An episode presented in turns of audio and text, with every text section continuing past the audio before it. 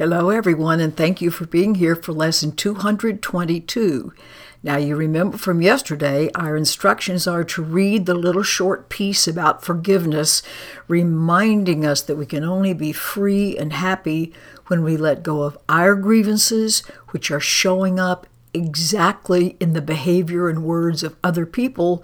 So we either stay guilty together or we let it all go together. There's no such thing as guilt in one, innocence in the other, or vice versa. So the title of this one is God is with me. I live and I move in Him. And you can always substitute the word love for God. That's the same thing.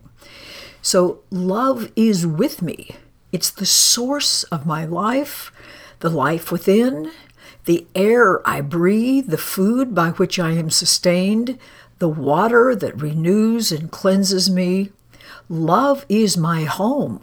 It's where I live and move. The spirit that directs my actions offers me its thoughts and guarantees my safety from all pain. It covers me with kindness and with care and holds in love the son, that's me, he shines upon, who also shines on him. How still is he who knows the truth of what he speaks today. So notice the theme of stillness, of just being in the presence of love, taking that in. Love is our home. And now the little prayer. Sometimes the prayer comes first, sometimes it comes afterward. Father, we have no words except your name upon our lips and in our minds as we come quietly into your presence now and ask to rest with you in peace a while.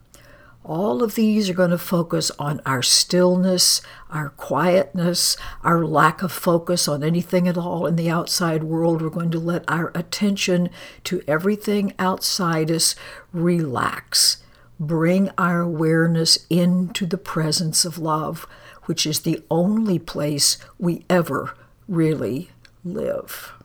Have a beautiful, quiet day today. Even in the midst of your activity, you can be quiet. Goodbye for now.